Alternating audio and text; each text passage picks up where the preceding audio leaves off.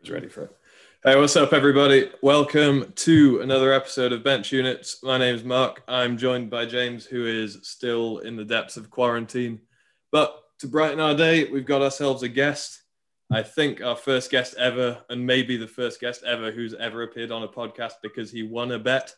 I kind of thought back about it. I don't really know how we got to this um, got to this situation. But if you don't know who our guest is, which you've probably already seen in the episode titles by the time you've got this far, then maybe this podcast isn't for you. But I'm going to keep vamping because your listen only counts when we get to two minutes. And I've run out of material. So, welcome to our guest. How's it going, Matt Scott? Thanks for joining us, man. I'm doing great, man. Th- thank you so much for having me. Um, I guess I guess Giannis's free throws have got me here. no, I'm just joking. No, it's uh it's, it's definitely it's definitely a pleasure to be here, man. I love the I love the platform that you guys got going on. Let's uh let's chat it up. Thanks, man. Appreciate that.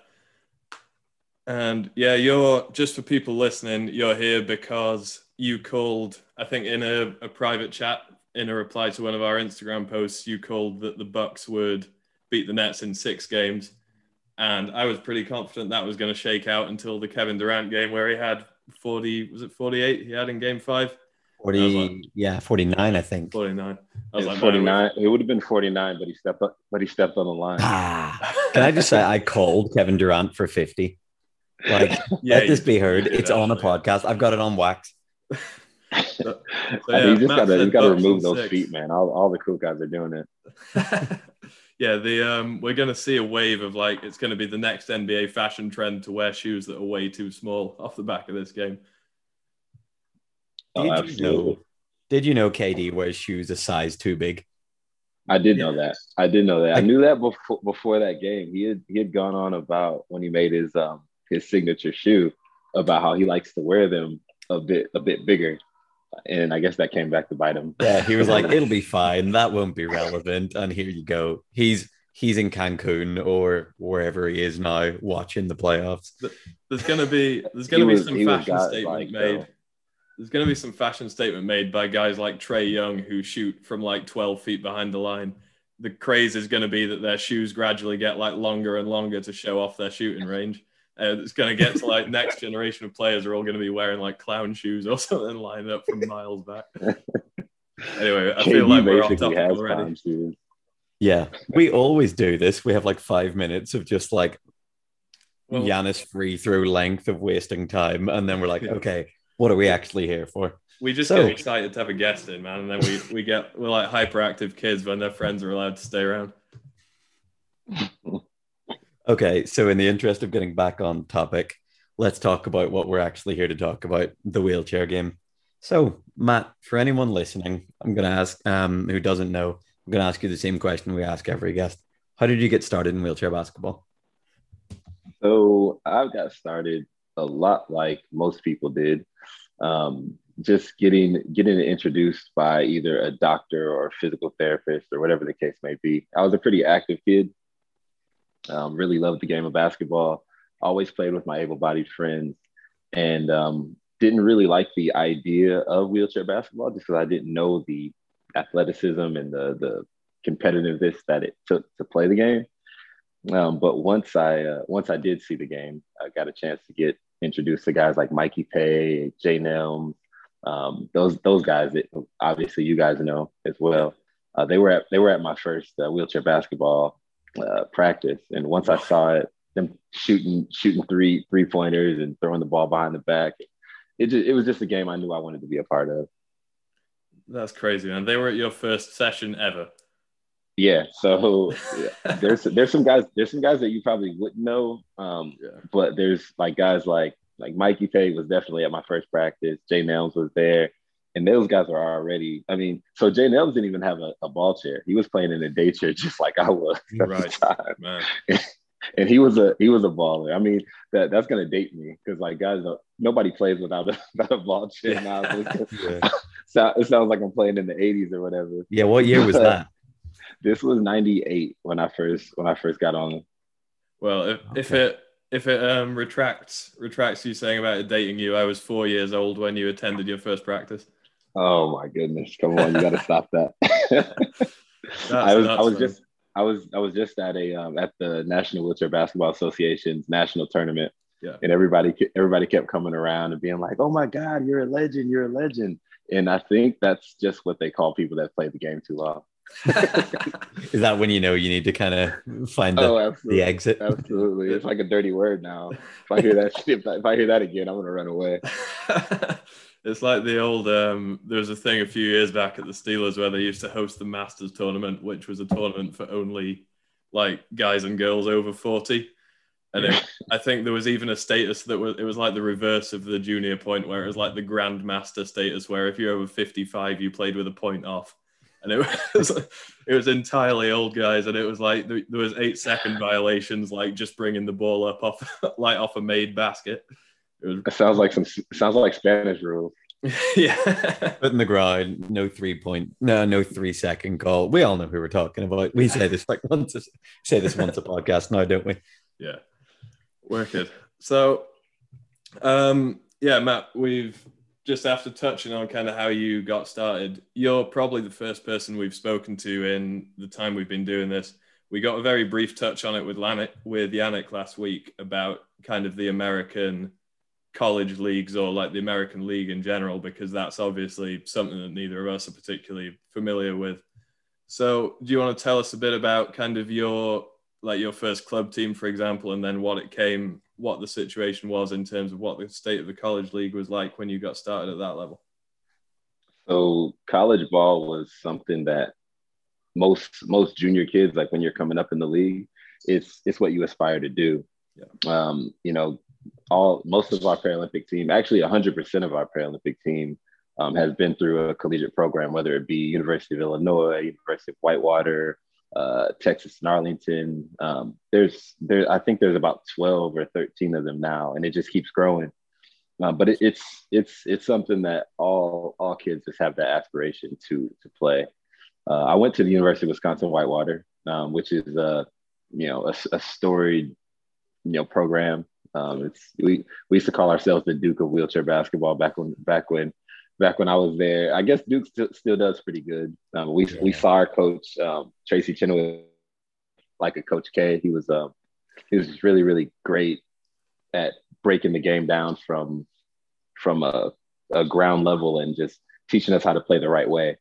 Um, I feel like in the in the collegiate division, there's a lot of raw talent. There's a lot of guys that you'll see being like, oh yeah, he could be good if, or like okay if if he's a little bit faster if he knew how to bounce stop or if he could yeah. you know have a consistent shot um, i think that we learn the, the the fundamentals and we learn how to play sort of the the, the right way yeah. um, and take those those raw skills and turn them into an actual basketball player and i really like that that's awesome that's mm. interesting you um interesting you frame it that way because i always think when you look at kind of the the european leagues wherever it may be that's kind of the one step that's missing almost because a, lot of it is like kids turn kids turn 18 and then it's like right leaving home gonna go play in you know wherever it may be. And the european clubs and whatnot are so dependent on like year by year results that there's not a huge amount of skill development. And i don't i don't know what the solution to that is kind of europe side because it's obviously all driven by money and money equals chasing results at the expense of everything else. So I think it's interesting that the US is kind of the co- collegiate league is almost the dedicated skills development league to an extent. It is. I mean, I, it's one one thing you you play ball every day. You know, you have you have practice all the time, um, but you also just get drilled in those chair skills and turning the right way. And if you don't turn the right way, then you know then you're gonna have to get.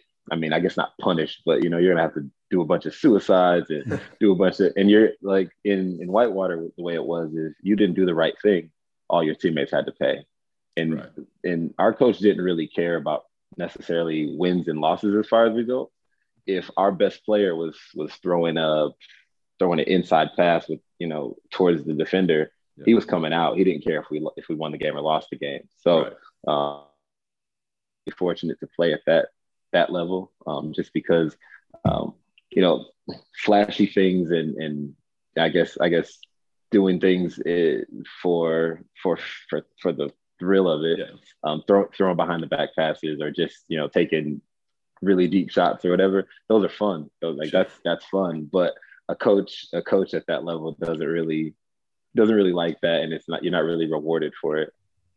Yeah, that's one thing that I would say is just a massive difference. Like you even see guys at say the Spanish league, best league mm-hmm. in the mm-hmm. world, most stacked league in the world this year. There are guys starting on good teams who have never put the ball in their left hand in their entire lives. and it's like that's the one thing that's like I don't think there's a single one of you guys that have come from the states over to Europe who don't have that fundamental sort of those building blocks of learning how to play and I think you guys are up there GB obviously have a pretty good framework for teaching that sort of stuff but it's a lot of the other countries I think maybe it's like lack of I don't know whether it's lack of funding or lack of depth or whatever but it's just like if you're good enough physically or you can shoot or you can push that kind of gets you most of the way anyway. Because I think, I don't know, once you've made it to the league, it would be really hard for someone to go, hold on now, take a step back. Oh, I want you to come into an empty gym and just like work on your bounce stops or work yeah. on your left hand passes against a wall. I wonder if it's, is it like, that's probably like a really good time, is just kind of thinking out loud here. I think that's like a good time where you've got the sort of physical attributes, but you're not at that level where it's like too late. Like you, when you're 25, if someone's like, "Hey, come on, man, let's get in the gym and run some fundamentals," I think. Yeah, I don't. I, I don't even think it's really age. It's similar to like what we're seeing in, or what we saw the other week with like Ben Simmons in Philly, and it's like what once you've been, you know, once you're established and you've been paid X amount for the last three years, nobody's then bet like Matt said about his coach at um, at Whitewater, you know, pulling you for throwing the wrong kind of pass. Once you've been in the league for five years and you know you're on a high salary, no one's pulling you out of a game because you because you got the fundamentals wrong. Whereas I assume because there's, le- there's, less money in the college league and whatever, it, it's another factor that coaches and management don't have to tiptoe around. Yeah, that's that's a that's a good point. And then um, I think also it's just the the level of of expertise that you've reached. I mean, it's hard to tell a Paralympian like, "Hey, yeah. um, you know, go up, go up with your left hand instead," or you know, because he's already seen so much. Uh, he's already seen so much. Yeah. Like, uh, uh, I guess at that level, he doesn't really need to. Um, he doesn't really need to be told. Yeah. You know, take that and use your non-dominant a little bit. Yeah, yeah, definitely. There's probably a thing of like, I've seen this go in enough times. I'm good. like, it's of course. Like, yeah. What did you study, Matt? Uh, sociology. Um, I was uh, I was always fascinated by people and why they do what they do. Um, you know, obviously, I've, I've kind of taken that and and uh, traveled around the world a little bit and spent some time in a, in a few different countries and um, so my studies are are are pretty are pretty uh, still still accurate just because you know wherever I go I get a chance to see how people how people do what they do and why they do what they do. That's cool, man. Just la- last linking point from um, kind of US side to to coming over to Europe.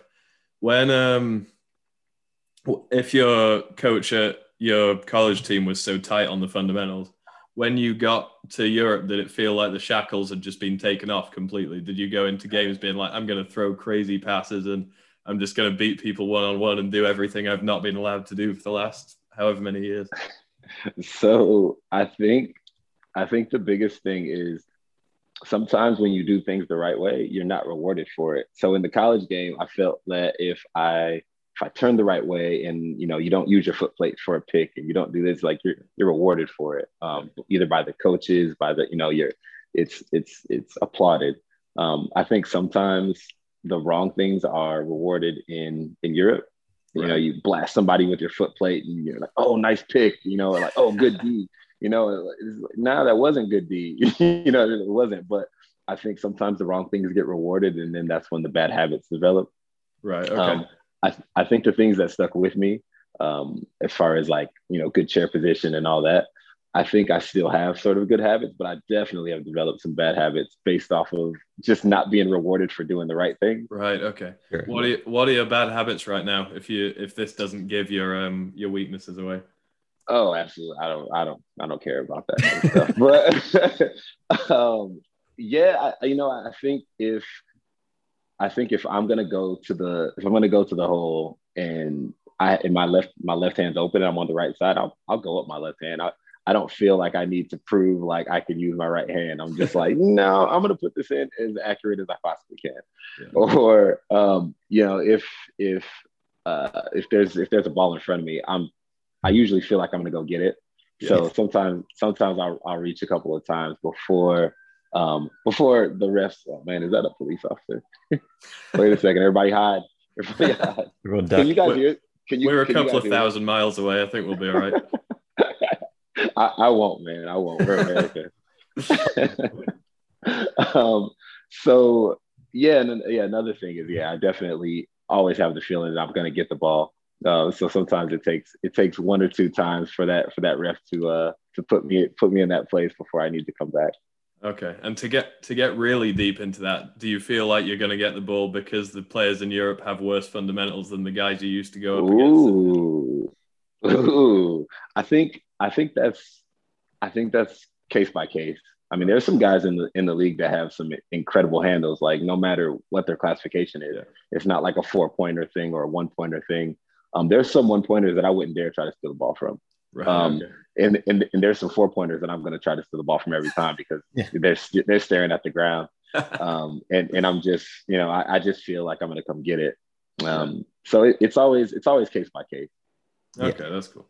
I think there's a there's probably a certain thing of like someone with like the defensive ability that you have, and there's a hand the handful of other guys that are up there too, where it's like the occasional gamble isn't worth it's not worth taking away that instinct of like I'm gonna go get this for the occasional gamble where you mess something up because then you lose like you lose that edge that means you're just always going to get through a gap or you're going to bust through a pick or you're going to get a tip here or a steal there. I think there's a thing of like like it's the same I would say with like Harry Browne where it's like if he turns the wrong way every so often, it's fine. If he's still going to do what he does every time up and down the floor, like right. I think that's that's thing. that's that's interesting you say that because you know you, you asked me which which habits are still there, uh, the ones that you can get away with.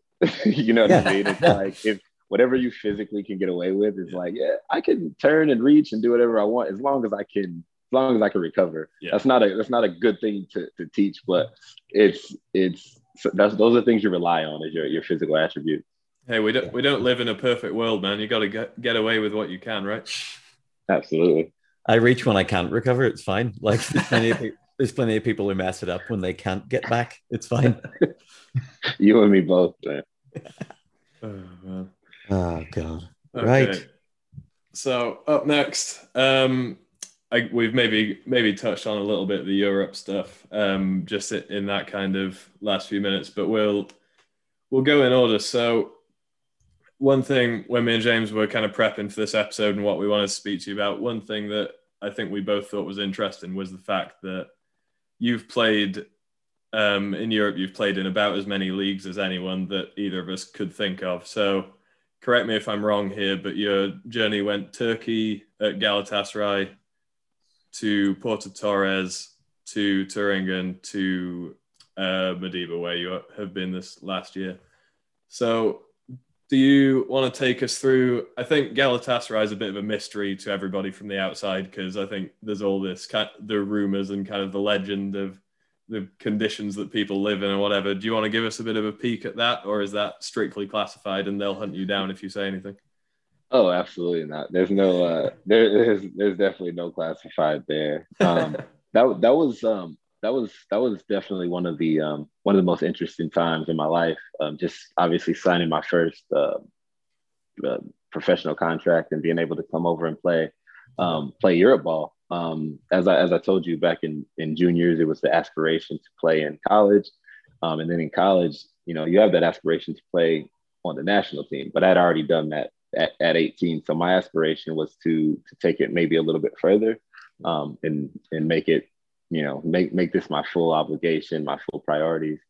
Um, all I mean, I, pretty much. I, I don't know what I don't know what you hear about Galatasaray, but I'm pretty sure most of it is is like right on the guy you know when i when i no pun intended um my my like guys like um I was gonna say uh, like like Justin Eveson and um, what's uh what's the guy from Sweden's name? Blah, blah, blah, Hussein Haidari. They were there before I got there. Um, and I had never played with them before, but really like the like the opportunity to come over and, and learn from Hussein, who's a great playmaker, and learn from Justin, who, um, whether anybody wants to give him credit or not, he was probably the best player in the world in 2008. Yeah. Um, so, um, yeah, I was I was really pumped to get there. Um, I stayed there for six years. There was um there was there was there were some things that that that didn't go particularly well in the last year, and ended up finding myself in Italy afterwards. Uh, but those five and a half years were were pretty amazing. Yeah, man. Awesome. You guys had some stacked teams there as well, man. We did. Um, who else was there your first year? Was it Hussein, Justin Eveson, you? So we, we ended up we ended up signing in in uh, we just ended up signing uh, not Justin uh, Troy Sachs towards the end of the year as well. So we had him for Champions Cup but this wasn't like a 1996 Troy Sachs that was the you know the only person that could tilt and, and you know best player in the world kind of thing. This was like a this was a Troy Sachs who, um, for you know, definitely still amazing and still you know fighting and still playing at, at a high level. Um, but it wasn't the same. It wasn't the same Troy Sachs. Was, he was more on on the outside um, or going out. Um, but Justin, as I said, was definitely incredible. Um, playing playing under Hussein and learning a little bit of what he does, that was incredible as well. That sounds yeah. awesome, man. Yep. Oh, so just... and Peter Tuchek. Oh, I don't want to. Oh, no, no, no. Oh, yeah. Peter Tuchek. I learned I learned so much from Peter Tuchek. Um, out of out of the guys that I said that I was coming over to learn from, I think I learned the most from Peter Tuchek. Um, that that guy, he was the like the epitome of being a professional basketball player. He just knew how to carry himself on the floor, off the floor, and how to approach the game. That's wicked. I feel like he's he's a little bit of a forgotten guy recently, isn't he? I d- it's not been that long since he's um you know since he's called it a day. I think he was with Illunion for his last handful of years. Yeah, but he just he seems to have kind of. It, I think it might be the symptom of Illunion having so many bigs that like Tuchek goes and then just they pull another one out of the factory and you know, do, do the installation process. and like, right, go pick for Terry. Right. he, he yeah, was he was next level, man. Yeah. Yeah. I remember watching his last year of Illunion. We had a game on at some point this last year. I don't remember who I was with. Maybe it was one of the guys from Gran Canaria or I don't know, someone young enough anyway that they were like, who's that guy? And it was like, man, if you were like a couple of years ago like a, a couple of years ago, he was like on a lot of very good teams for a very long time. And that's the thing. It's just because like it was maybe just before wheelchair basketball was really widely available on YouTube week in, week out. And I think that makes the difference. Like the amount of young kids that know everyone who's playing right now is yeah. amazing, but it really only started in like 2012. That's you're absolutely right about that and he was he was the one that started that whole you know Galatasaray thing. He went over there, wrote his own wrote his own contract basically, um, and then got other people to to see like, hey, this is actually okay. Because I, I, didn't know any of the guys. You know, I, I, most most guys go over to teams that are abroad um, because either one of their friends have played there or people that they can kind of like, hey, you know, get in their inbox and say, hey, is this team okay? I didn't really I didn't really have that. I didn't know any of those guys over there. I was just kind of taking a leap of faith. But guys like Tuchek and guys like Justin Eveson and Hussein, like they went and felt it out and saw that it was a pot of gold over there and it was worth worth taking the risk. Yeah, yeah, definitely. I've also heard over the I don't know how these stories get to me because I don't actually know anyone who played there over the years apart from you now. And but I've heard like in some of those years in the middle, you guys were just so stacked that your practices were just insane scrimmages. Is that they, can you confirm that you guys just went at it five on five? That is that is confirmed. Um, I think I think some of those some of those practices were like, I mean, we we would get to Champions Cup and we'd play the final, and those practices that we had that entire month leading up to it were not, like those were those are way better than the than the actual games that we played. Um, I mean, it would be it'd be guys, you know, you would put you know me, Filipski, uh, Nosger against you know Rodney Hawkins, uh, Piotr Rosinski, um, and Tristan Knowles. You, you understand what I mean? And then like yeah. then you put guys then you put guys like Ismail, who's the one pointer, Yeah. Um, you know, Fikri, who's a who's another really good low pointer. Uh, yeah. I mean, some of those games were were just unreal. Um, and then we'd, we'd obviously we get to Champions Cup and we wouldn't be underwhelmed like some of these teams, you know, the, the Illunions that we played and uh, Santa Santa Lucia's and um, all the, all those teams that we played in the finals were, were really good. But man, those those practices were next level. Yeah. Sounds like you guys could have split your team in two and entered Champions Cup twice and ended up playing each other in the final. Like that's At a ridiculous situation to be in just if nothing else to call it Galatasaray and Galatasaray B. Just, that's, that's I, had to, I like that. Had to get that one off. Brilliant. Um, so last last thing while we're on kind of Galatasaray side of it, this is something that I, I remember thinking about at the time when you were on these Galatasaray teams, and maybe I don't know how relevant it is now because I think the Turkish league has stepped up a little bit in terms of kind of production value and you know they're you know pat's playing there now and they're putting these the videos out for people to watch and stuff. But i think in the years that you were there the turkish league was something of a black box to everybody on the outside. And it was like you'd hear these things about oh such and such had x number of points or you know galatasaray have got 12 foreigners but they're only allowed to play two of them for any given game and they have to you know st- stack up on their turkish juniors. So what was the Turkish? Obviously, Euro Cup was like your guys' big goal, but what was the Turkish league like in those years? Was it vastly behind everywhere else? So I think you know if you listen to to, to legend or or all the all the stories um, about the Turkish league at that point, um, you would you would think that it was just I guess just a wash every time. We were just going to get it every time. But because of that rule, um, you could only have two foreigners on the floor at once and one on the on the sheet. Yep. So even if you had if you had six foreign guys on the team, three of them had to sit out. Right. So really, really, you only had three three foreigners. It didn't matter how many were on your actual roster. Um, and then uh, we had Besiktas, who was um, who was highly made up of most of the Turkish league players, or not Turkish league, the Turkish national team players. Um, so I, I thought that that league was very similar to playing in Germany. Um, okay. where it was where it was just, I mean, it was going to be, or, or I'm sorry, Lahn-Dill versus Thuringia, no matter what. I mean, the, the, other teams could fight, they could do whatever they want. They could have the best game of their life. They're not going to make it to the final. Um, it's, it, it was very top heavy, and those two teams were obviously going to make it. You you knew that in October, you knew it in May. Yeah. Um, so so I, I feel like you know when when I hear people talk about the Turkish league back then, um, I don't really see how it was any different. Right. Okay, that's interesting. I think um, the the Turkish league. I don't know if it'll ever kind of be on par because it doesn't seem like there's as many teams as, for example, in Spain. There's like been legitimately eight or nine good teams, and I think that's maybe where Turkey lags behind a little bit. But I think um, the bits and pieces of video I've watched, even going back back like a handful of years now, it just seems to be the most like ruthlessly physical league I've ever seen. And I think most players, if you show them the video, would be like, actually, I'd quite enjoy a season here just to see what I can get away with. But I can imagine it would be really tough to integrate yourself back into like a more civilized league in the years after that. Civilized is a good way to put it.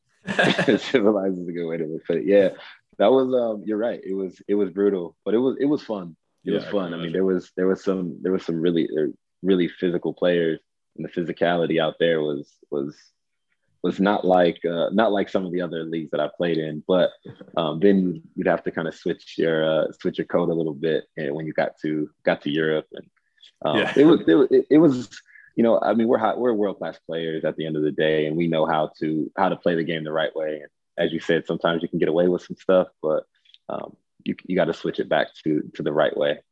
Working yeah, it's kind of like the the big adjustment in Euro Cup this year was obviously the Spanish junior point. the big adjustment for you guys in Europe was, by the sounds of it, not fouling out in the first like five minutes of the game. It was a, that was it was an interesting. It was definitely an interesting year. Wicked. Um, should we shift on a little bit then, and we'll talk Porto Torres if that's all right with you? Yeah, of course. So I may get this wrong. Three years at Porto Torres, two years at Porto Torres. I should have done my research prior to this. Two. Two. Okay. I like that. I like the two fingers up to try and help us out. I appreciate it, but we're just after I'd said it, I should I should have vamped a little bit. so, um, okay, cool. So you're at Port Torres for two seasons. Um, played with a couple of guys that have been guests with us before in George and Phil. Um, and you guys kind of that first year when the three of you all got together, you guys came out blazing. I think you were you undefeated for basically the whole season, bar bar one game. Is that right? So yeah, that that is right. So you, I think that was your second year, right? That Phil joined you, but yeah, first year was just George and um our we had we also had Martin Edwards and oh yeah uh, next the next year the next year was uh when when Phil joined and uh Simon was on that team as well. Oh yeah, so he was. So I think Simon's just part of, part of the Port Torres furniture, isn't he? Just kind of every every now and then they do a reshuffle and they're like, oh yeah, there he is, he's back. so Port Torres, how does that? How was the transition, kind of Galatasaray to Porto Torres, and your first experience of the Italian league? What was what was your takeaway from your time there? I guess so I quite like the Italian league. I thought it was I thought it was good. There there's some there's some rulings in in there, just sort of like the Spanish team, the Spanish league, um, that I think could be you know changed a little bit and, and and improve some things. But I really like the Italian league for the most part. Okay. It was a big it was a big switch from playing at Galatasaray to playing in in Italy. Um, everything was so you know you didn't want to you didn't want to throw up like a a trick, like not a trick shot, but just like kind of joking around in, in Galatasaray at practice. Like everything was like business, business, business. You know, it's like, you know, we the the end goal was always in mind, no matter what. Um, when I came to Italy, it felt like it was like, you know, it can relax a little bit and enjoy the enjoy the basketball. It's like sometimes in Turkey, you almost you almost felt like you you weren't playing basketball anymore. It was like we just we we this is we're on a mission and, yeah, and this is this is what we got to do. Yeah, it was it was a job. It was very much a job. Um, I definitely I definitely um, I definitely was very uh very happy with the players that I played with there and learned so much from them. Um, but moving on to Italy was more of a like an, an enjoyable basketball experience and um, I, I, I really really love that, especially like moving to the island. Um, not the island. I mean, you you lived on the island. The island. I, no, but I'd say it's it's a similar sort of experience. Right. I think it's a bit it colder, is. but yeah, I, that was that was my question. I'm super not on basketball apparently. Where I was like, I was going to ask, what's the? Did you enjoy the lifestyle switch from I did. to Sardinia? Oh, it was it was awesome, man. I could wake up every morning and go, you know, check out the ocean and just kind of it was man, it was it was a vibe. Honestly, you know, finish practice, go have a nice slice of pizza, have a coffee in the middle of the. Like every I love the the Italian lifestyle. It was super relaxed. Um some sometimes it was because I was so used to that high professionalism, high this, high that. Um, and then moving on to to I mean, it wasn't the polar opposite, but it was very, very different. Um, but after after a while, that would sort of lean on me as well because I wanted to get back to like not even that it was just very uh, structured or or you know uh, super super uh, intense. It was just I needed I needed that structure of of one of of putting a goal out there and and, and reaching it. Um, and I think that's when I moved over to to Germany. But we'll probably, let's stay on Italy for a minute. Yeah. Sure. So, but by the sounds of it, Sardinia. Obviously, you mentioned uh, going to Germany at the end of it there, but Sardinia and Port Torres was effectively like your gap year after a, a real tough um, few years at Galatasaray. Like, I'm going to go have some fun for a bit, and I'll come back. Come back it refocused. Was, it was definitely. Um, I think I didn't I didn't really um, I didn't leave Galatasaray with uh, with the same I guess love for for playing as I as I once had. So um, when I went to when I went to Porto Torres, it was much more like reaffirming, recollecting, re readdressing like how I feel about the game, and um, and I just had fun playing it. It was awesome. Sure. Yeah, yeah man. At the end of the day, that's what it's all about, isn't it? Like, uh, although this is obviously talking about high level stuff like we're playing a kids game and It's still, it's the game we all fell in love with to the point that we're playing it every day, or we're sitting here middle of the day for you, middle of the evening for us talking about it. Like, but Italy was when you were there, it was kind of it was a two team league, really, wasn't it? It was you and Cantu at that stage. It was. It was. Um, I, I think I think some of the some of the teams were were really tough as well, though. Like the first well, the first year that that I was there, for um, Kent not Cantu. Uh, what was the Rome team? Uh, Santa Santa Lucia. They were they were really tough. Yeah. Um, so there was Santa Lucia and then Cantu, and then my next year, Santa Lucia, I believe, folded. Yeah. Um, so so there was there was a handful of other middle of the road teams that that were super fun to play, the Varezes and the um, I can't even remember some of the teams' names, but they they were fun to play because I mean they just came out and I always felt like the Italian teams they always had like a like a chip on their shoulder when they played like some of the foreign guys. They wanted to like show you. Oh yeah, that's real. That is real. Yeah, 100%. super real. so I, lo- I I loved it. I really enjoyed it. Um, yeah, and it, it was it was just a cool league to be a part of. Yeah. Mark, did you they, notice the did you notice the chip on the shoulder thing in Padova as well? Um, I think maybe less so then because it was the year that I was there. It was the, I mean, a, a I probably didn't get it because you're not Matt Scott nearly as much as Matt did because no one in their right mind would give a crap who I was. Um, but yeah, I think maybe less so because it was only the one Italian rule at that point, uh, the one uh, guy on the floor for each team. And I think as it escalated to the two Italian thing, I think there became, like Matt said, a real chip on the shoulder about there was almost because it was mostly like ones or juniors or um, like women, for example, with the point uh, difference. There was a real chip on the shoulder element of I deserve to be out here. I, am not just out here. I'm not just on the floor to fill the quota kind of thing.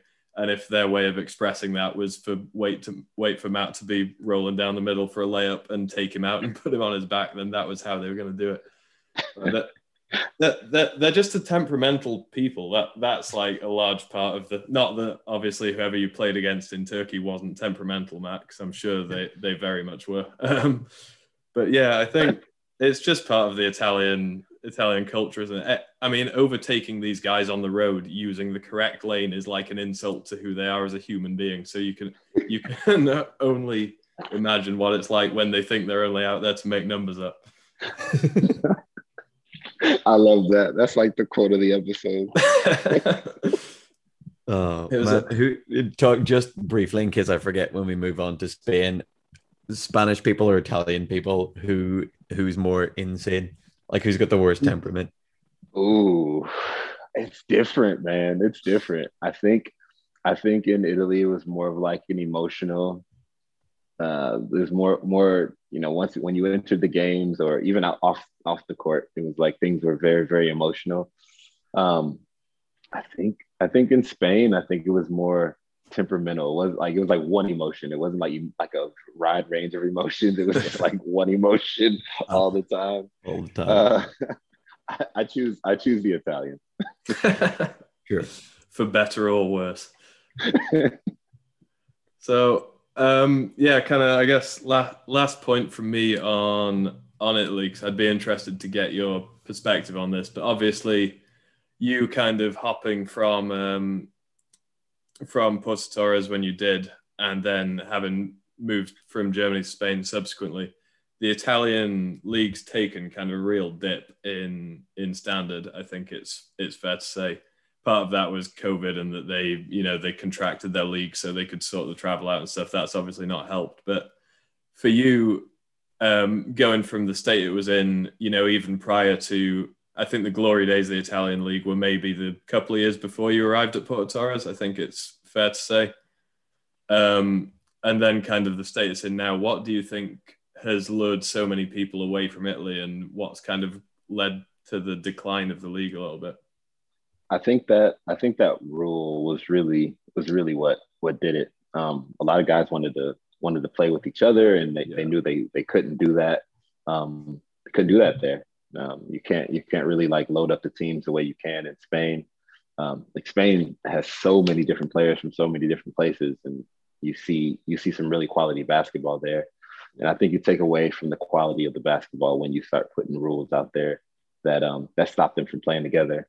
Um, but also, I think people want to play against certain people um, who they see as the, the you know the, the the top guy, the people that you're gunning for, even if you don't even know that that's what you're doing. I feel like some people, uh, I don't know if we're like chasing after the best competition, but um, you know, you notice like, oh, hey, this guy's playing over there, um, or those those teams are playing over there. I wanna I wanna play against those guys. Um, that's kind of what that's kind of what it brought me to to Spain. It was like there's so many good players over here. Might as well come over here. Um, I, I think that also happened in Italy, and um, I guess it didn't really happen so much in Germany because I, I think there's I don't know I don't know why that didn't really happen in Germany, but um, yeah, yeah. I think we'll um we'll jump to jump to Germany now, but um kind of the similar to what you mentioned with um, Galatasaray and Besiktas, it's kind of a two-team top-heavy environment, and I think, to be honest, it it kind of shows the immaturity of wheelchair basketball as a professional sport in that there's two teams that just have the money and the infrastructure to be light years ahead of you know whoever and everyone else is playing to finish first outside of those two, I guess. Um, so yeah, you effectively joined the the Thüringen Bulls at the same time as Jake, I believe. You guys joined the same year, and yeah, it we was did. just it was effectively the the Bulls' way of you know stamping their claim and saying, hey, you know, we're here as well, and we're every bit even to even to Lahn-Dill, which is they were the only team that had a chance of you know getting there if they made some signings, and that's what they did by bringing you guys in that that club is um, that's one of the best clubs that I've ever played for to date. Um, they're super professional, have super high aspirations. Um, they, they have a really good coach as well, which is which is uh, you know so, sometimes that's that's not really heard of in, in, some some some of the good the good clubs in wheelchair basketball. Yeah, um, it's just more of a funding thing, and they're able to um, to get whatever players. But uh, you know the the Bulls are, are definitely deep in every aspect, and that, and that's that's that's cool to see. That was, but that year, but yeah, that was the year I signed there with with Jake. Um, which you know we actually we didn't really decide to do it together. It wasn't like we like called each other up and was like, hey, let's, let's play there. It was like they were they were kind of talking to me, they were kind of talking to him. Um, I know he was playing at Hamburg at the time, um, and they they were really trying to pull a pretty good team together still. Um, I was definitely leaving Italy, wanted to come over to Germany. Um, it's funny because uh, Vanessa Erskine, I don't know if you know Vanessa at all. Yeah, she yeah. she she basically recruited both of us. Right, um, amazing. Because we're like we're like really we're like really good friends with Vanessa. Um, so then we when we got there, we both decided to sign, and she left. oh wow! Bait and switch, man. That yeah. was like one last she, parting gift for for the Bulls. She was like, "Yeah, I'm out of here, but here you go." Yeah. Here's two exactly. champions. Which which was ended up being okay. I mean, obviously would have loved to play with her. Um, that's you know that's that's the homie, and she's a she's also a very talented player. But that um, that opened the door for Jitske Visser to come over, which yeah. um, pretty much solidified our lineup. Yeah, sure. Yeah, I think having Jitske as obviously female one pointer, but actual contributing basketball player was a massive part of your guys' lineup because I think you see a lot of four four players, female one pointer, just kind of there to get under 14 and a half. But her being actual world class one pointer, gender irrelevant, I think I think people who don't kind of really look at it wouldn't understand that that made such a massive difference to you guys. But she was amazing. Oh, like, it's I I couldn't have said that better. I love that you said gender irrelevant, just because I mean she's she's easily one of the best one pointers that I've ever played with, and not because of the the, the I guess the subtraction rule or the the minus rule or whatever whatever you want to call it. Um, she could she could easily play as a one pointer and and and hold and hold her own or maybe even be the best. Sure, that's um that's cool, man. I think it's I think it makes a lot of sense when you look at how you guys played across those years, and you you see kind of the aggressive defense that in particular like yourself and Jake and guys like Andre Bienek when he was in the game, the real kind of hard hitting and ball pressure stuff that you guys are able to do. I don't think a lot of teams really realize it when they go four big and like James says, four big and whatever eh, fifth player it takes to get under points. But it really compromises your defensive intensity because you're constantly worried about, you know, covering for the for the less able player on the floor. And that really didn't affect you guys because Jitske was so able to hold her own in, you know, so many circumstances, even with physically, the bigs in the German physically, league, but also but also vocally. I mean, she she was able to accurately describe everything that she needed on the floor. Yeah. Um, and she was, but all while seeing the seeing the game really well and letting us know what we needed to do. She was um, what she what she couldn't do physically. She she made up for vocally or just just being a leader out there, which really helped our team a lot. That's yeah. awesome. When you were there, you lived. I know a lot of the players live like on site, right beside the basketball court. You were there, weren't you? Yep, yep, right it right there in the okay. fit in, man. What was what was that like? That was that was cool. Um, I mean, one of my best friends in, in that, that plays wheelchair basketball, and Jake Williams is my like next door neighbor. It was like we were in college again. It was like these like little college dorms. Um, you know, we just we just really wanted to play ball. Um, we wanted to we wanted to you know have access to the gym. We wanted to have access to the court, um, and we just wanted to prioritize what we were doing there. Um, we could have you know been in the city of Erfurt, which isn't a which isn't a bad city. Um, that's that's a little bit further away from from from everything, but we wanted to be in the thick of things, and uh, that it, it was a, it was a cool environment to be in for for the short term. I mean, obviously, um, I believe Jake's in his 30s this year. I think he turned 30. Um, I'm well in my 30s. Um, that can only that that kind of living situation can only last for for so long. Yeah. Yeah. Sure. I guess it's probably like what you were saying about sort of coming out of a really, really structured environment and wanting to sort of find your love of basketball again. Once you've found that, getting back into a place where you keep the main thing the main thing, that was probably perfect for the short enough period of time. I'm sure it gets horrible at some point. So, like you were there over COVID and stuff, weren't you? So it was a good mixture of of of those things. So it was very much we have this goal and we're working towards this goal. Was high level of professionalism, but um, but also it was it was a lot of fun. Um, the the the team was um was very very good at you know just keeping the joy in the game and things like that. But yeah, as you mentioned, I was over I was there over COVID, um, pretty much right after right after the year after I got really sick after the whole oh, um, yeah. the whole sepsis thing. So um, yeah, it was it was definitely time to leave Germany, and it had nothing to nothing to do with uh, the club or anything like that. But it's like, all right, again, global global disaster, disaster of my health. Like, I'm getting out of here, man. This is this is this is yeah. enough for me. Yeah, you were cursed. Like you were just yeah, like places. And you were like, if they come in threes, I don't want to see it. don't want to see the plague. Yeah, that, no, no, yeah. absolutely not. No. It's um it's interesting to hear you say how much you know how much fun it was to um, to live there in the short term because I think both James and myself have been um, been at the Bulls facility for like a matter of maybe a, a few days each. I was there for EuroLeague, and I think James was there. You were there with the. Yeah, we came to scrimmage with you guys. Yeah, the select team, right? Oh yeah, I remember. And um, I think we all got there, and bearing in mind we were when we went to this EuroLeague, we were very much an amateur club, and most of us were kids or like you know late teens or whatever it may be. And um, we got there, and it was like, man, these guys are so prof. You know, this whole place is like army barracks, and it's like the most professional setup we'd ever seen.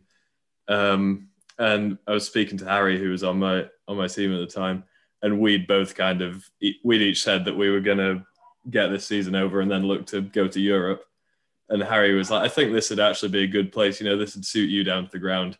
And I was like, I honestly don't know if that's if that's a compliment or not, or if you think I'm just better off kind of, you know, put aside and, you know, put in the um, in the asylum and forced to play basketball. But yeah, I think everybody who's been there kind of has has good things to say about it, one way or another. Oh, absolutely. I mean, they've you're, you're a little bit you're a little bit too close to it at at, at times, but I mean, practice two times a day. You're just, I mean, we spent so much time in that facility anyway. I mean, had I left to go home to my apartment, I wouldn't be, I wouldn't be there very long anyway. I might as well just get a bed in here and just go to sleep. That's it. And, I mean, it was, we spent a lot of, time. I mean, uh, we, they, we always pretty much had two a days. Um, yeah. You know, we had you know team things that we did, maybe video or just getting together. Um, we we were always in that facility, so it just made sense to kind of make a bed and sleep. Yeah, yeah awesome. Absolutely. Okay, so two years in Thuringen and I guess two Champions Cup wins later, um, that brings you to kind of where you've been this last season. And we're, we'll be careful not to retread here because seemingly everybody that we ever get on this podcast has been in Spain this past year because everybody plays in Spain now. But um, yeah, you've been at um, Mideba this past season. What's kind of your you mentioned a little bit how you kind of came to Spanish league because that's where all the talent was flocking to. But what's been your take on the Spanish league and did it meet your expectations, I guess? To be honest, I think going going into this year with with COVID and everything, I guess my expectation was just to, I mean, I guess hope was that we just get through the year. Um, yeah. you know, be, be able to be able to play at a high level, be able to um, yeah, just just successfully complete the season. Yeah. Um, you know, obviously having having Tokyo in mind, but still having those doubts that it may or may not happen.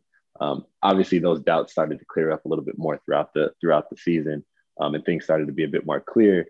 Um, but yeah, I think I think it met my expectations as far as like we completed all the games. Nobody got criminally sick or um, you know, is it it I think this year went just as well as it as it could have went. Um, there was some phenomenal teams. Bilbao was uh, Bilbao was insane all year. Uh, they were they were t- they were tough to beat. Um, and uh, obviously Albacete was incredible uh, throughout throughout. What's the cup called? Copa Copa del Rey. Yeah. They they were awesome. You could you could see from from the first jump ball that they were going to win that tournament. They were awesome.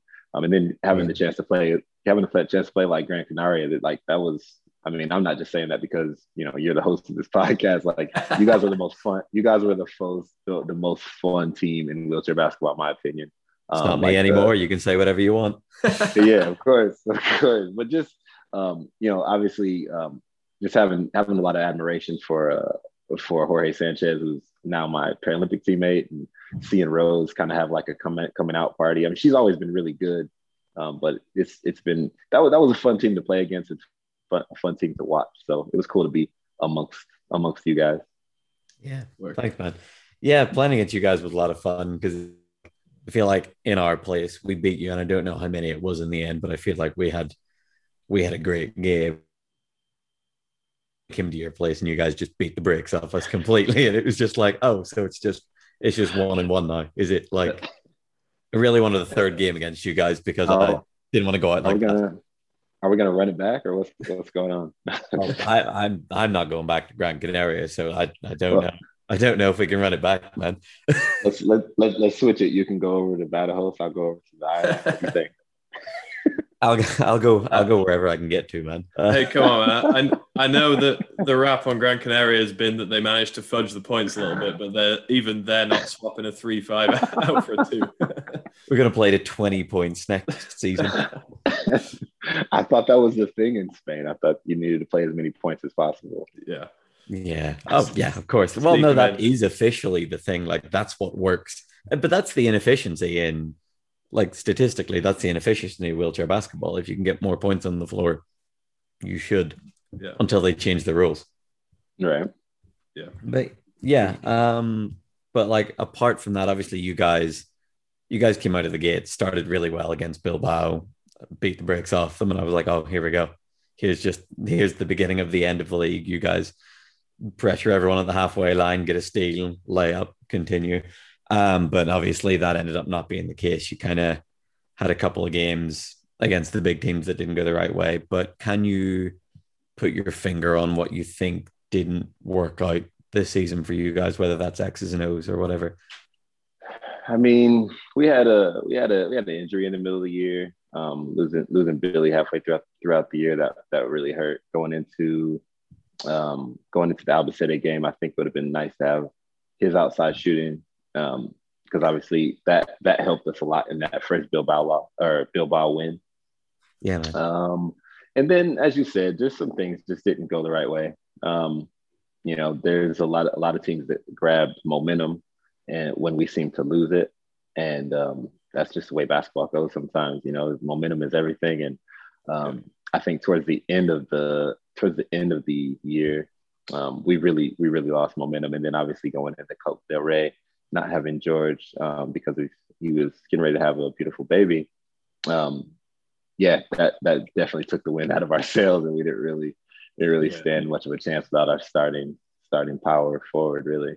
Yeah, yeah, and you, you guys had, had a tough draw in that first game, right? Going up against uh, Ilunion in the opening game.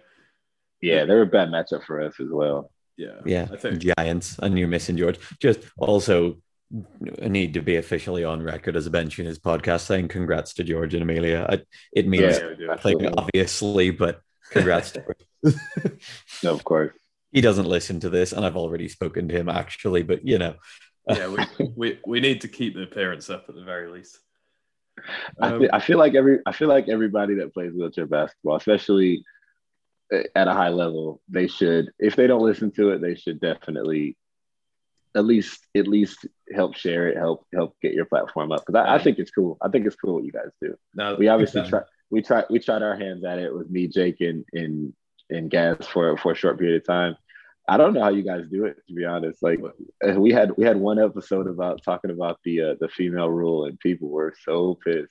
I I think our secret to success is just the constant disclaimer that we're only just having fun talking. Like we're just yeah. like don't take me seriously is kind of yeah. the, the tagline, but we, right. do because we love it, man. Like this is called Bench Units Podcast because the whole thing was me and Mark played a year in Sheffield where we started George, uh, Bates, Ben Fox, Phil, Harry, and Abdi. So me and Mark right. were just sitting there talking. So we were like, if we're gonna sit here and talk basketball, should we record it? Hey, we, we, we may we may as well record this stuff and lose money to host it on the internet, right? it was free back then. Well, no, we were paying we were paying club fees to not play. So, well, yeah, that's true. Good, good point.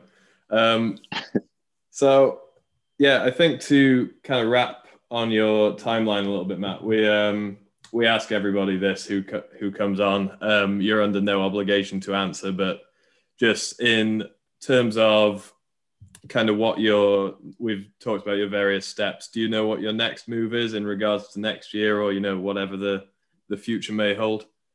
Undisclosed. Okay cool.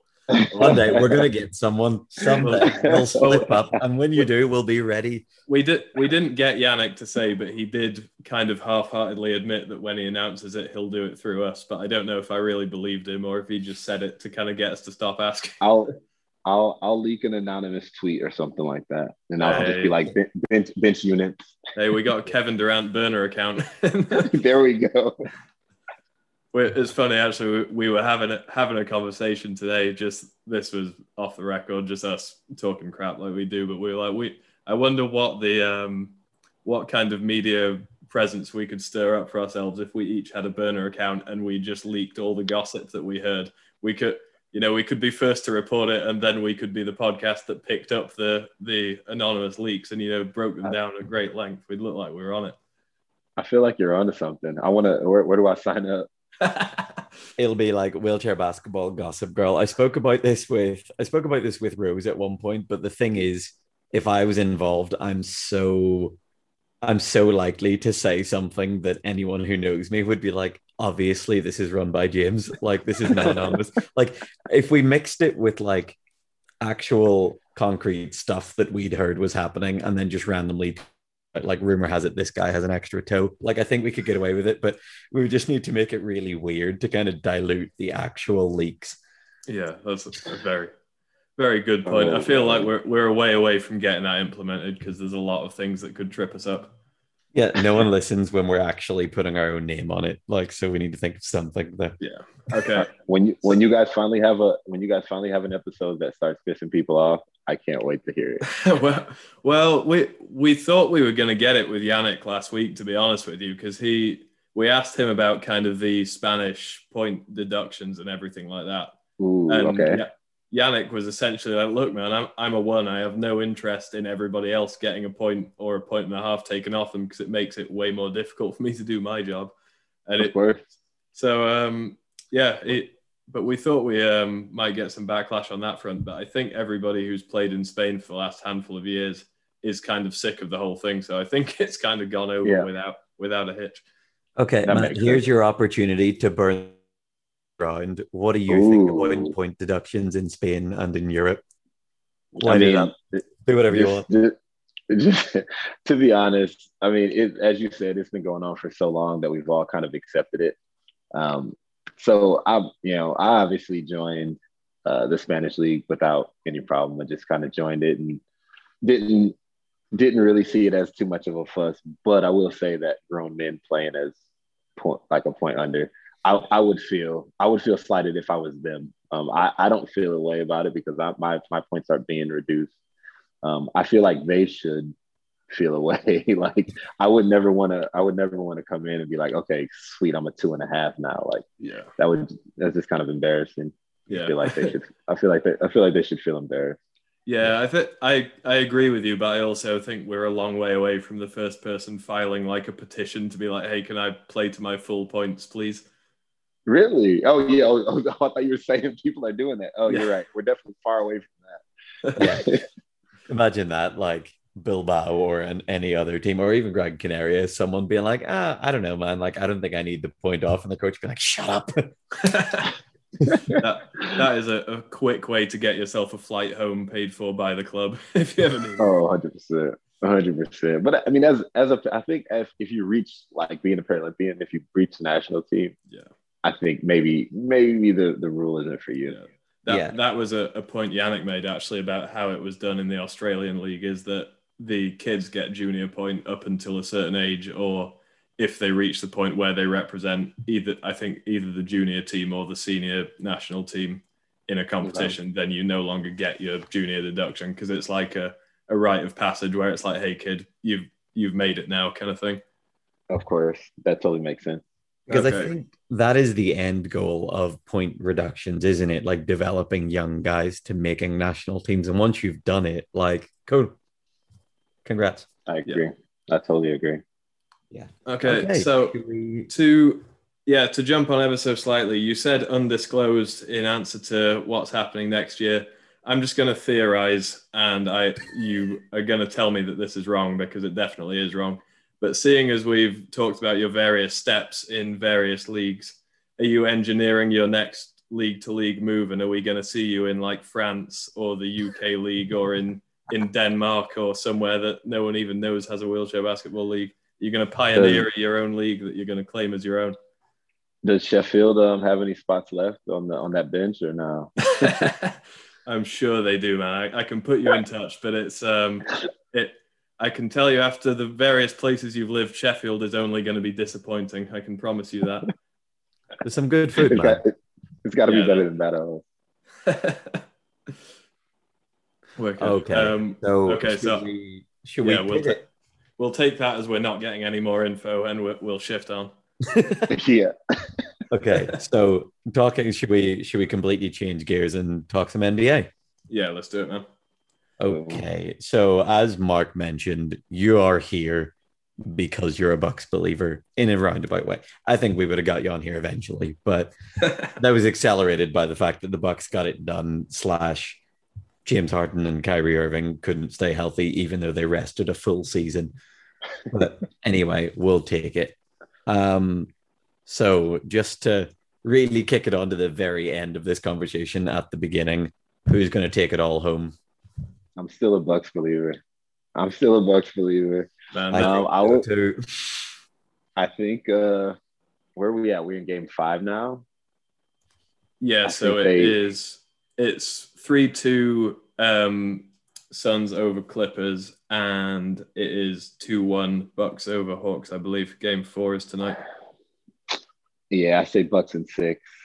And I, I've got I've got them taking the whole thing, to be honest. I've been I've been following all their games. I skipped the Clippers game last night because that I think somebody somebody referred to that to that series as the rock fight. I'm just not having fun watching it. Like, like it's You- just not. You telling me, man? For all your love of basketball, I can't interest you in a vintage Demarcus Cousins performance. oh no, stop it. I just- I just love the fact that like Paul George goes everywhere like completely viral for missing two free throws at the end of a pretty good game from him, and then game a- game after he has forty one. Nobody cares. Yes, silence, crickets. To be honest, I think he's done, he's done that to himself, man. With you know, just the whole the whole um the Playoff Dame P. thing. Like, yeah, the playoff P, like not Yeah. giving Dame Dame his credit when he hit the shot in his face to send him That's a bad shot. Come on, man. Yeah. yeah, just That- he, he's done all that to himself. Yeah, I think that's fair. I think he it's a shame because he is just never going to get the recognition. And I think considering the Kawhi situation, how far the Clippers have got right now, it is a win for them and is some level of redemption from last year. I, they can't win the title without Kawhi. So this is as good as it's going to get. And they're just not going to get any recognition for it because no people refuse to acknowledge anything good that Paul George does. And it's I'm one of those people. I refuse. Ka- Kawhi is such a quiet person that you don't even realize that he's like injured or out or anything like that. Like he, you, he's just like he's just gonna show up and be back in the game, and nobody's even gonna know. Yeah, like they're not going to announce that he's healthy for game six. He's just going to like suit up and like just be there at tip. That, The they won't even know is, he's like, healthy. He might have blown his knee out. Like he might be done for a year, but no one knows. I like the meme that I like the meme that says um, Kawhi's family doesn't even know he's in the NBA. He just comes home and starts eating dinner. doesn't brilliant. say I've not seen anything to anybody.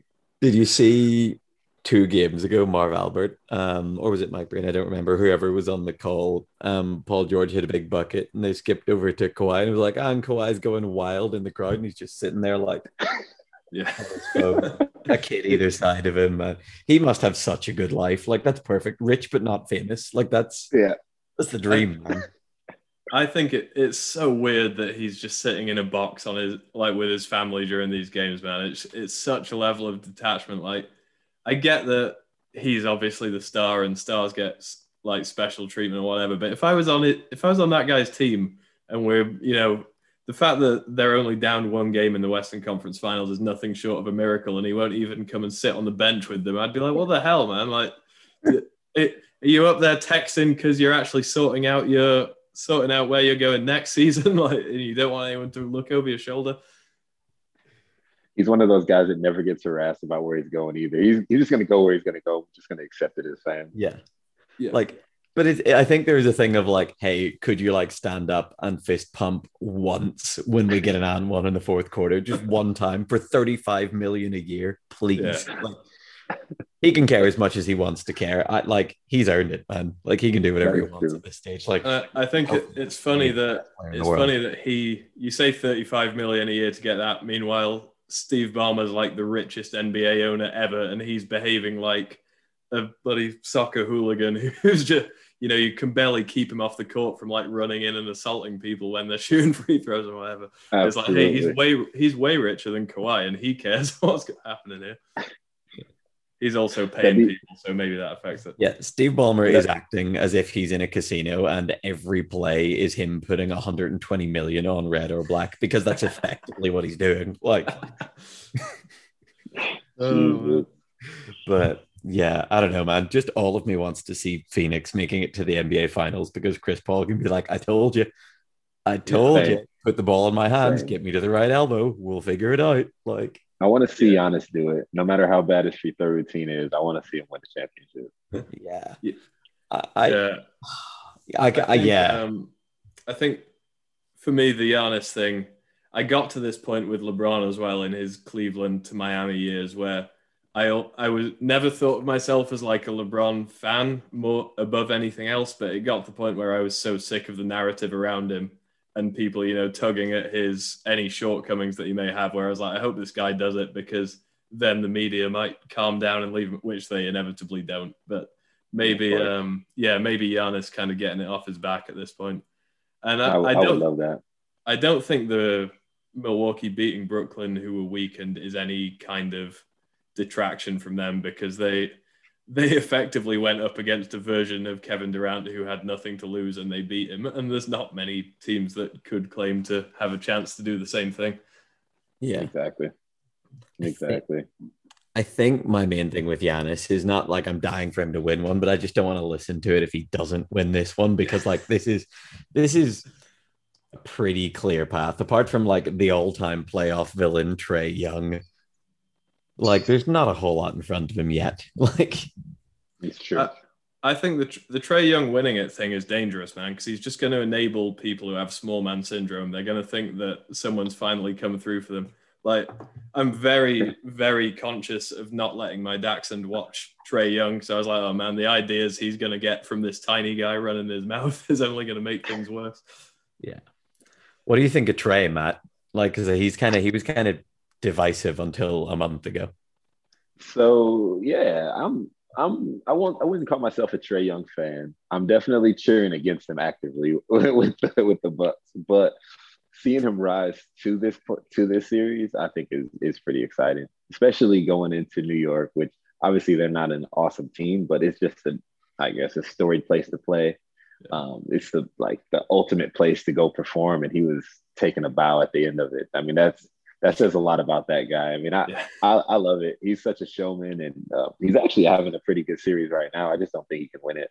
No. I think there's too much defense in front of him considering how small he is. But as you say, like he's gained my respect. Anyone who goes into the garden and like shushes an MSG crowd who's just been chanting Trae Young's balding for five games, Yeah. like that's if you if you And they- make it through that spit and on then bow at the end, Yeah. They like they spit on the kid, and he just kind of like whatever. yeah, Yeah. talking trash to Spike Lee in his first playoff series ever, like okay, congratulations, you're you're in. He's Yeah. there for it, man. So, Matt, for the finals, what's your call in terms of you've said Milwaukee, but it's going to be Milwaukee in how many games and over who? I'm gonna I'm gonna stay on the Bucks in six and over. Oh man, after last night, it kind of seems like the Suns aren't gonna do it. Yeah, I'm gonna say. I'm gonna say. I'm gonna say Bucks over Suns in six, because only because I want to see Paul George get knocked out. Yeah. Paul George, who is in a Gatorade commercial hitting a game winning shot. And at that point, he had never hit one in the NBA. He doesn't deserve to get to the finals, man. That's so funny.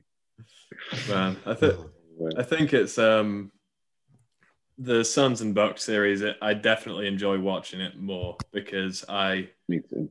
I just don't. The Clippers don't have enough guys who interest me, and I don't know why, but I dislike Marcus Morris a proportion, a disproportionate amount compared to like how irrelevant he is. He just something about him really grates on me, and I the NBA Finals will mean less to me if he's playing a like an important role in it. They don't have a lot of likable guys, to be honest. That's No. true. Did, did you see the quote that came out today? Stephen A. Smith said that um, said that they should let Kawhi go in free agency and build around Paul George and Terance Mann. And it was like, hey, co- come on, man. Ugh. We're, From, we're yeah, pushing it a little bit here. Yeah, but the Steve, look, leave it to Stephen A. Smith to say something like that. Stephen A. Smith, whose job is to upset people online. Yeah. Like, yeah. That's exactly what it is. but about It's a pretty, it's a pretty awesome job. Yeah, he's, a, he's a troll with a production budget, is basically all he is. Yeah. Although I've heard people talk about Stephen A. Smith who've like worked with him and they're like, that guy is just, he is that guy all the time. Like, I don't know how he does it. He just comes into work, turns that part of his brain on and goes all day. And it's like, that's exhausting. Like, I don't know if we could do that on this podcast for 20 minutes. I need to sleep.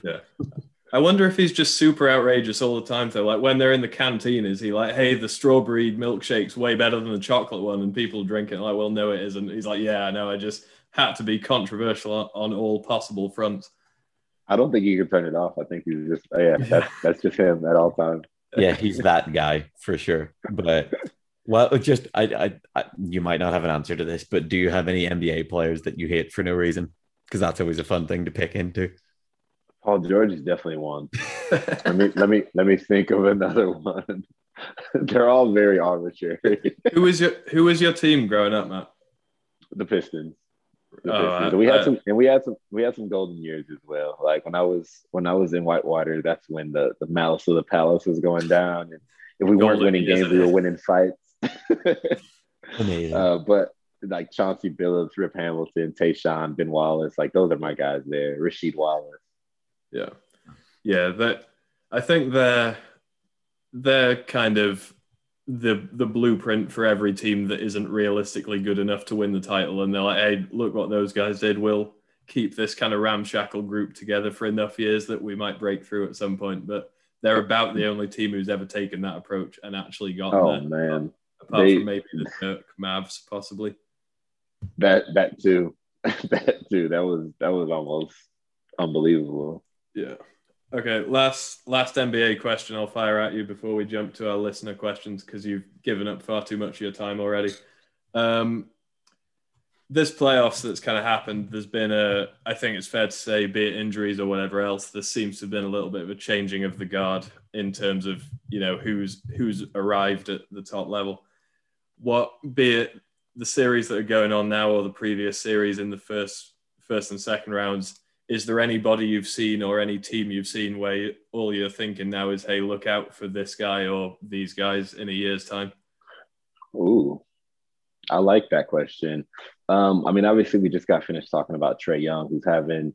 I mean, he's already he's already come out and he's already already been a, a star. But I, they keep saying in the in the game you can attach super to it now. I don't know if he's gotten that far. I don't know if you can call him a superstar, but no, he's he's playing superstar basketball, and I think in a year's time, I think he's going to be be somebody that. Oh man, look out! Um, I I hope Giannis keeps growing.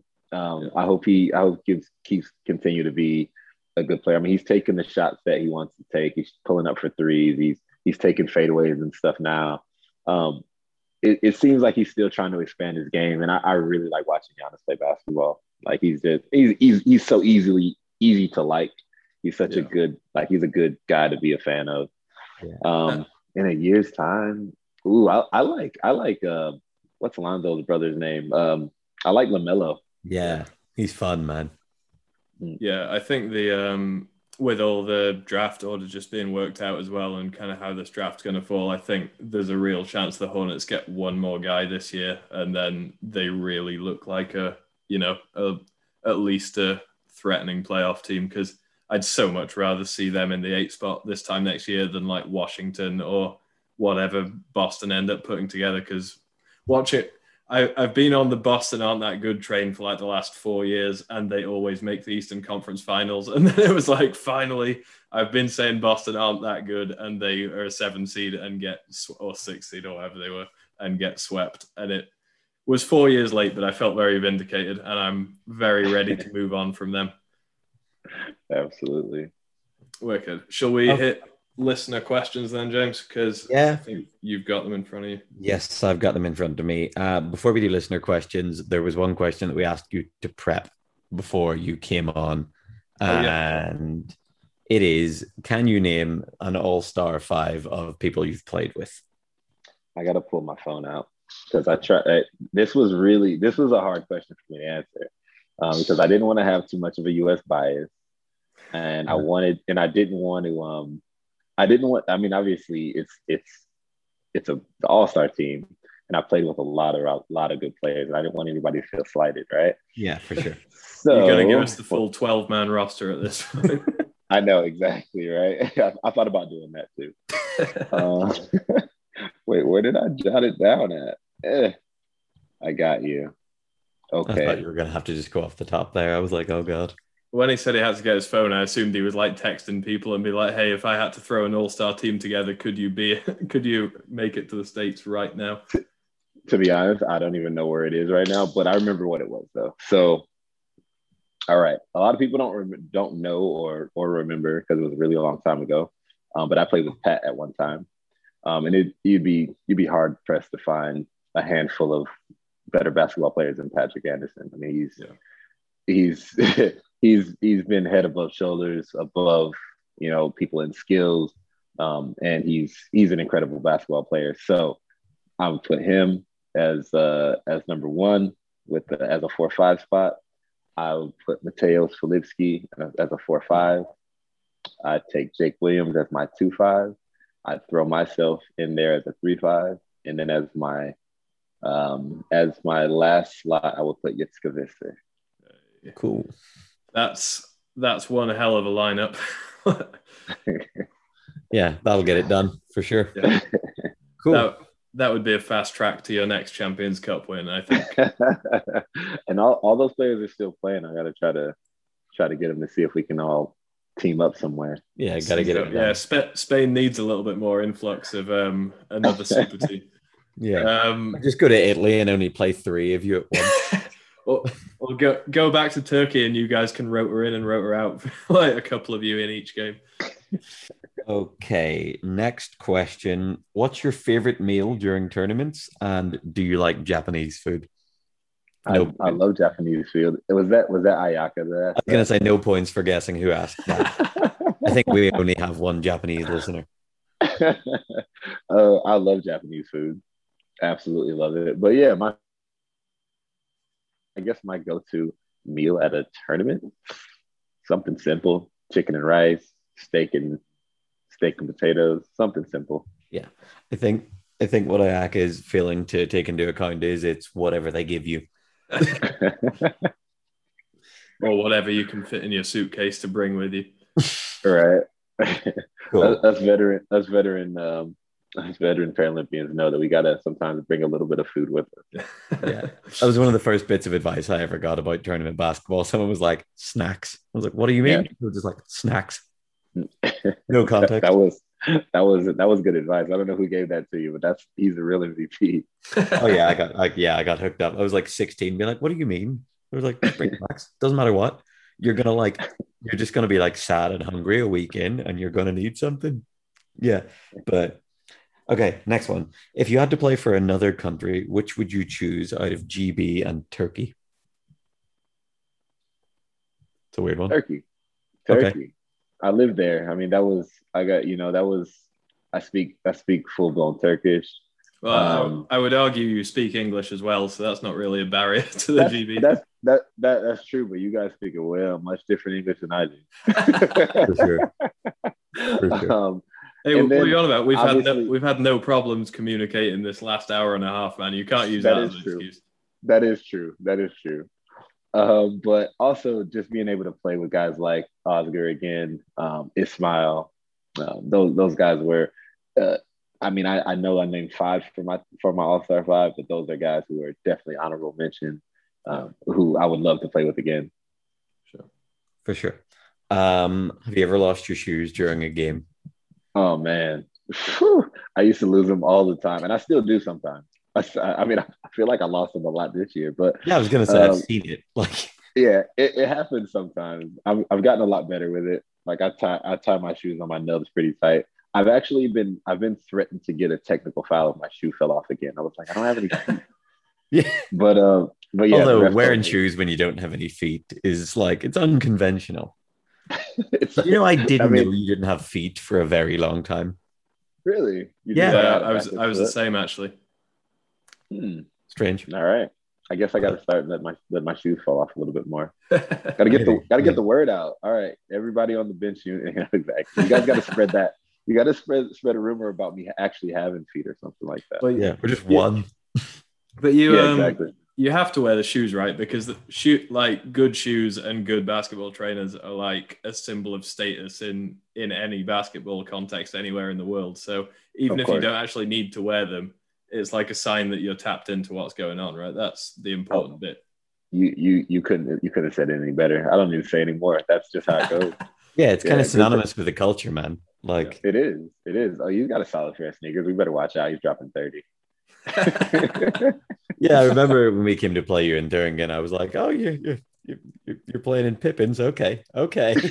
like the first thing I ever spoke to you about, I was like, oh, sick. But yeah. Yeah, man. Um, okay. Is there any team you haven't played for who's on your bucket list? I haven't played for that's on my bucket list. Uh, no, I don't really have a wheelchair basketball bucket list.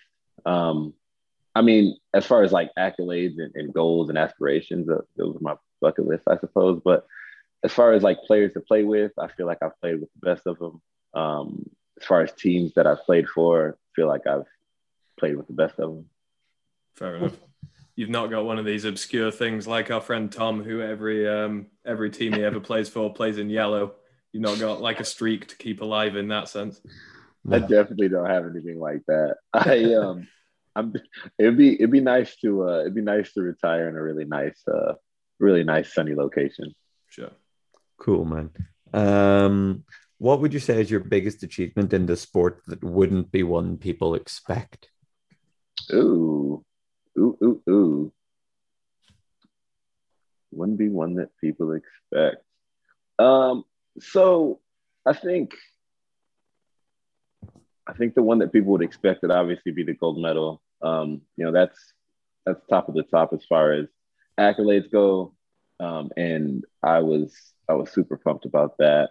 Um, I think just I think bouncing back from 2018 and being able to be rostered on a Paralympic team and on one of the one of the best national teams in the entire world. Yeah. Um, I, f- I find that to be pretty pretty good accomplishment, and that's something that I that I pride myself in. And maybe that would go under the the medal or or any other handful of of accolades, champion cups or whatever. Sure. Yeah, for sure. Like I think when it comes to like overcoming something that's like bigger than basketball like that, I think that has to that has to feel very, very important. Of course. For sure. Um it's the most important thing for young and up and coming players to focus on to improve? Ooh, consistency. Um, just just keep continuing to go at it. Um, I I was just at that that NWBA uh, junior tournament. I guess it wasn't the junior tournament, but um, I always always find myself gravitating to those. And um, that's that's the biggest question that you get is like, hey, so you know, how do I get to the college level? How do I get to the Paralympic level? And I just told them just you know keep going at it, keep going at it, and make sure that you you stay consistent. Make sure that you're you're practicing. Make sure you're consistent with your studies. Make sure you're it consistency in all aspects. And I think you have that sort of balance with everything. Um, it it sort of clears a clears a path for you. Um, you got your studies intact. You got your your um, your training intact. You got your goals and your aspirations intact, and you got the right path. Awesome. Cool. Um, do you watch or play any other sports? Um, I watch other sports. Um, I really like tennis. I like watching tennis. I suck at it, but I like watching tennis. I like watching. Um, I like watching sports that like my other like friends that that play sports. I like watching them do well. Um, whether they're you know, baseball players or volleyball players or whatever the case may be. Um, I even had some friends that did like downhill skiing in the Paralympics um, that I know nothing about. I have no idea. Um, I have no idea what what a what a good race looks like. Uh, I just know that if you get down there first, you, you win. Um, but I, I, watch I watch anything just to support my friends, um, and I can I can appreciate athleticism of, on all different different spectrums. Cool, man. Um, bit of a change of pace from appreciating athleticism. What are your top three fast food restaurants? Ooh, I literally, man, we just had this conversation. So, uh, the same tournament I just told you, uh, we went on a like a six hour road trip, and my girlfriend who's from Ireland, um, she she she's living in America for the first time. So we oh, stopped at a place called Jack in the Box, which she's like ranting and raving about. And Jack in the Box isn't even in my top ten. So um, it was her who asked this question, by the way. that's so funny. All right, so top three are Culver's, which you might not even ever heard of. No. But Culver's, uh, Chick fil A, and uh, man, let's go Kentucky Fried Chicken. There's a theme. I'm a chicken guy. Yeah. it's um yeah, you're definitely right with the the variety of fast food that you guys have got is like leagues ahead of anything over here. It's just we have I think like three or four American imports, probably more, but then I've I've actually never been to states, but I've been to Toronto the one time, and it's literally like there's 600 different things on the single street. You're like, how does anyone here decide where to go for lunch? Like, it's so much choice. It's all it's all uh, it's all about where you're from. I'm telling right. you, like you'll have like a you have like a regional place, and people will just swear off it. They're like, "No, that place sucks." Oh, yeah, really? Yeah, I get it.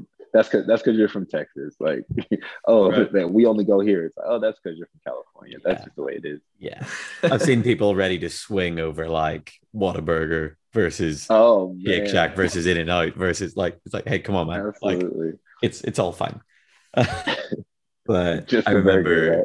I had because there's like one Shake Shack in the UK in London, Okay. and I was in Florida a couple of years ago, just before we got locked in our hotel for like a tornado weather warning, and I figured out there was a Shake Shack down the street, so I went in in like just the edge of a tornado outside and made um, my girlfriend um, at the time fiance now uh, walk down at this street in like gale force winds like rain blowing completely just horizontally into our faces she's a vegetarian as well so this was just for me um, and it was absolutely worth it but that shows you the level of fast food we have in the uk compared to what you guys have stateside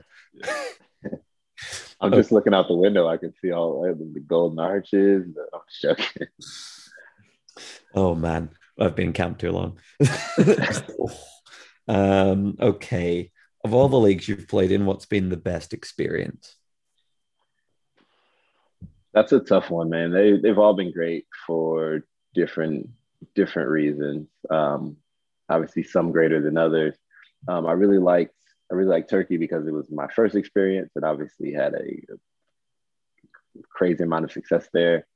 Um, Germany was was also amazing. Um, you know, the teammates that I had and the the club that I was a part of.